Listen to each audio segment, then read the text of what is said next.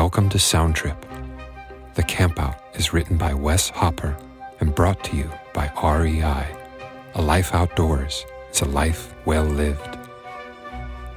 If you haven't listened to the official Sound Trip orientation track, please do so now. You can find the link in the episode notes. For this episode, you'll want to begin on the floor, lying down next to each other. If that doesn't work for you, feel free to pop down on the couch side by side. As a reminder, your inner voice will sound like this. And your dialogue will be prompted by this voice. Once you're ready, you'll each select a character track and press play at the exact same time. A countdown from three can help to get the timing right. Remember to speak up so that your partner can hear you. Set your volume at a comfortable level and put your phone in Do Not Disturb mode. All settled? Shh. Lower the lights. Let's get tripping.